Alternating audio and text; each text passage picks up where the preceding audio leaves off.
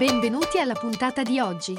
Questo è The Big Fat Voice, il podcast dove psicologia, musica e teatro si incontrano e si intrecciano. Ideato e condotto da Massimiliano Becco Gagliardo. Per maggiori informazioni e per contattare e fissare un appuntamento con Massimiliano, puoi mandare un'email all'indirizzo info chiocciola mbgvoice.com e puoi visitare il sito mbgvoice.com. Iscriviti al podcast e buon ascolto!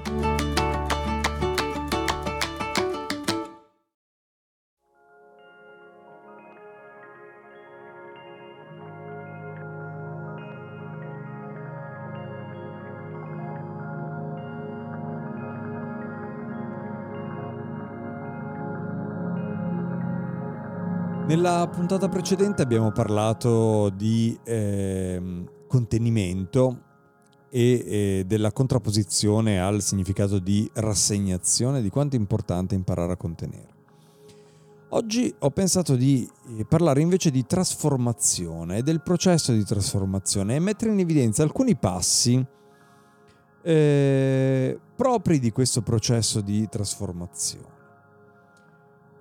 Un primo passo su cui siamo già, ehm, eh, di cui abbiamo già parlato, è proprio riconoscere i nostri punti sensibili e ciò che li provoca e li ha provocati.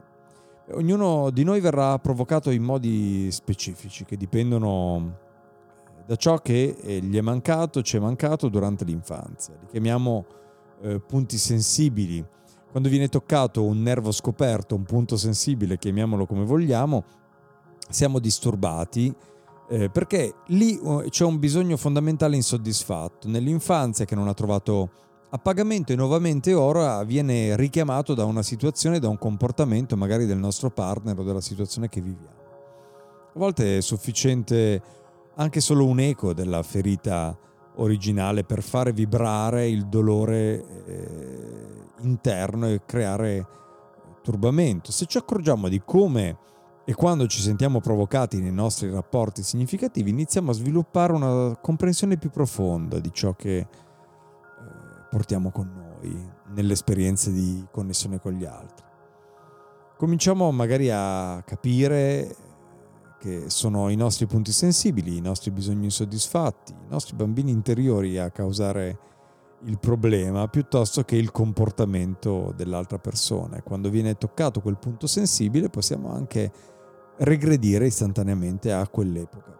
Se abbiamo familiarità, maggiore familiarità con questi punti sensibili, riusciamo a riconoscere anche ciò che li provoca e possiamo quindi eh, togliere l'attenzione sull'altro, riportarla su noi stessi, accogliere quella sensazione scomoda che sentiamo in quel momento invece che farne una colpa a chi abbiamo di fronte.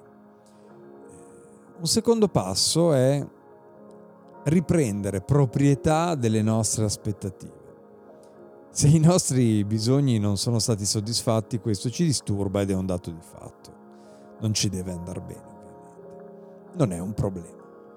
Il problema è che noi ci aspettiamo che il nostro compagno, il nostro amico, il nostro datore di lavoro, la nostra situazione, il nostro terapeuta si comporti magari in modo diverso, così da soddisfare tutto ciò di cui abbiamo bisogno e non disturbarci. Beh, questo atteggiamento ci porta ovviamente a vivere drammi e sofferenze che non avranno fine. Solo quando smettiamo di giustificare e di credere alle nostre aspettative, allora inizia ad accadere la vera trasformazione, il vero processo di trasformazione. Possiamo assumerci la responsabilità di questa agitazione interna, evitare di passare eh, all'atto e imparare ad accogliere l'ansia, la rabbia, la delusione che sono state provocate. Il dolore è intollerabile se non riusciamo a vederne il senso, se non riusciamo a capire da dove ha origine. Ma quando lo riconosciamo, allora la nostra reazione deriva da inappagato, sappiamo da dove viene. Quindi a quel punto il dolore incomincia ad assumere un immenso valore, si crea una connessione interna e questo cambia tutto, allora iniziamo ad avere un senso più solido di noi stessi, a vedere e apprezzare anche l'altro eh, così com'è. Il terzo passo è proprio quello di imparare a contenere Si tratta di un passo cruciale, lo abbiamo detto anche nella puntata precedente. Dobbiamo imparare a stare presenti con l'esperienza interna della deprivazione e dell'abbandono. Il primo aspetto è rimanere focalizzati con eh, la consapevolezza di questa esperienza. Il secondo è accorgersi che eh, i pensieri negativi possono minare la nostra capacità e la nostra motivazione e rimanere semplicemente in ascolto di quello che sta accadendo, restare focalizzati con la consapevolezza ad esempio dell'esperienza del corpo, in questo la bioenergetica è fondamentale, cercare di sentire il nostro corpo nel qui e ora, tornare in contatto con il sentire, respirare dolcemente, sentire il nostro respiro, sentire i nostri arti, sentire il nostro movimento, rimanere commessi, connessi, arrenderci ammorbidirci. Con il tempo, la pazienza, vedremo che l'ansia che proviamo all'inizio comincia lentamente a sciogliersi, a trasformarsi.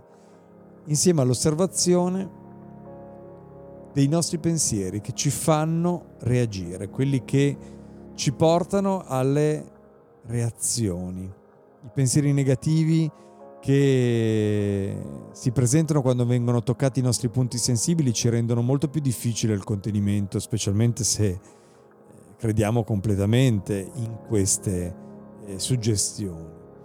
Inoltre le nostre reazioni sono fortemente alimentate da questi pensieri negativi che arrivano quando siamo provocati, se non siamo coscienti sono anche molto più potenti.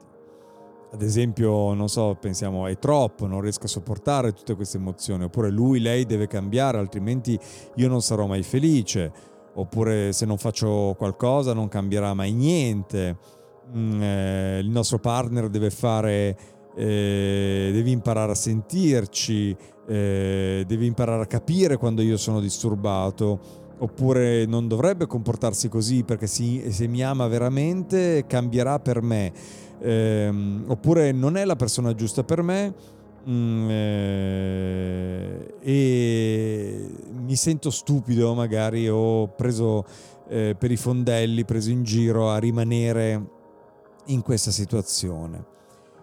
Beh, eh, queste sono solo alcune che magari hanno risuonato con qualcuno di voi ed è facile vedere che se crediamo che qualcuno di questi pensieri sia vero, tutto questo ci porterà a reagire, a cercare di cambiare una situazione spiacevole. Ci può essere d'aiuto sapere che pensieri di questo tipo di solito sono solo proiezioni nel futuro basate su un, un istinto di sopravvivenza, convinzioni di un sé ferito, di un bambino ferito, che possono essere automatici, abituali, inconsci nella maggior parte dei casi. Per questa ragione, una volta che li riconosciamo in modo consapevole, non ne saremo più dominati, non saranno loro a decidere per noi, ma al contrario riusciremo a prendere le distanze e a rimanere invece in contatto con le tensioni che la paura, l'angoscia, l'ansia, la frustrazione, il dolore provocano nel corpo, in ciò che noi siamo in grado di toccare. Tutti questi elementi sorgono perché non abbiamo fiducia nella nostra capacità di accogliere le emozioni sgradevoli. L'altra volta dicevo quella sedia scomoda su cui ci troviamo seduti in queste situazioni. Ed è il modo in cui la mente cerca di proteggerci. Una volta intrapreso il viaggio, però, verso il contenimento, questo ci porta con una grande naturalezza verso una forma profonda di saggezza interiore e da questo spazio di saggezza interiore riceveremo intuizioni più profonde su di noi, su come affrontare le esperienze di mancanza, di solitudine in relazione anche col mondo esterno.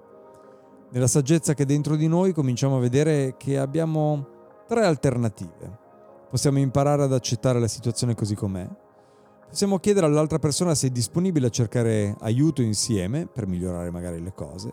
Possiamo chiudere la relazione, rimanere nella situazione lamentandoci e accusando l'altro che non è un'opzione sana. Imparare a contenere invece richiede tempo, pazienza, impegno, perseveranza e tonalità, ma questo è uno dei passi più importanti che ci fa crescere nelle nostre relazioni. Porci queste domande, porci questi interrogativi, stare in contatto con quello che il nostro corpo, la nostra anima, il nostro sistema ci suggerisce nelle varie situazioni, ci permette di eh, intraprendere la strada del contenimento e dell'abbracciare anche queste emozioni scomode. Grazie a tutti voi e alla prossima.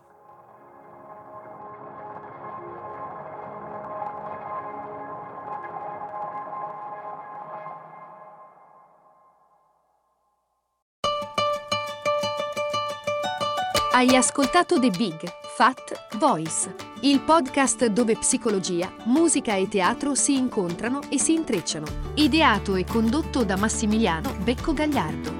Per maggiori informazioni e per contattare e fissare un appuntamento con Massimiliano, puoi mandare un'email all'indirizzo info chiocciola mbgvoice.com e puoi visitare il sito mbgvoice.com.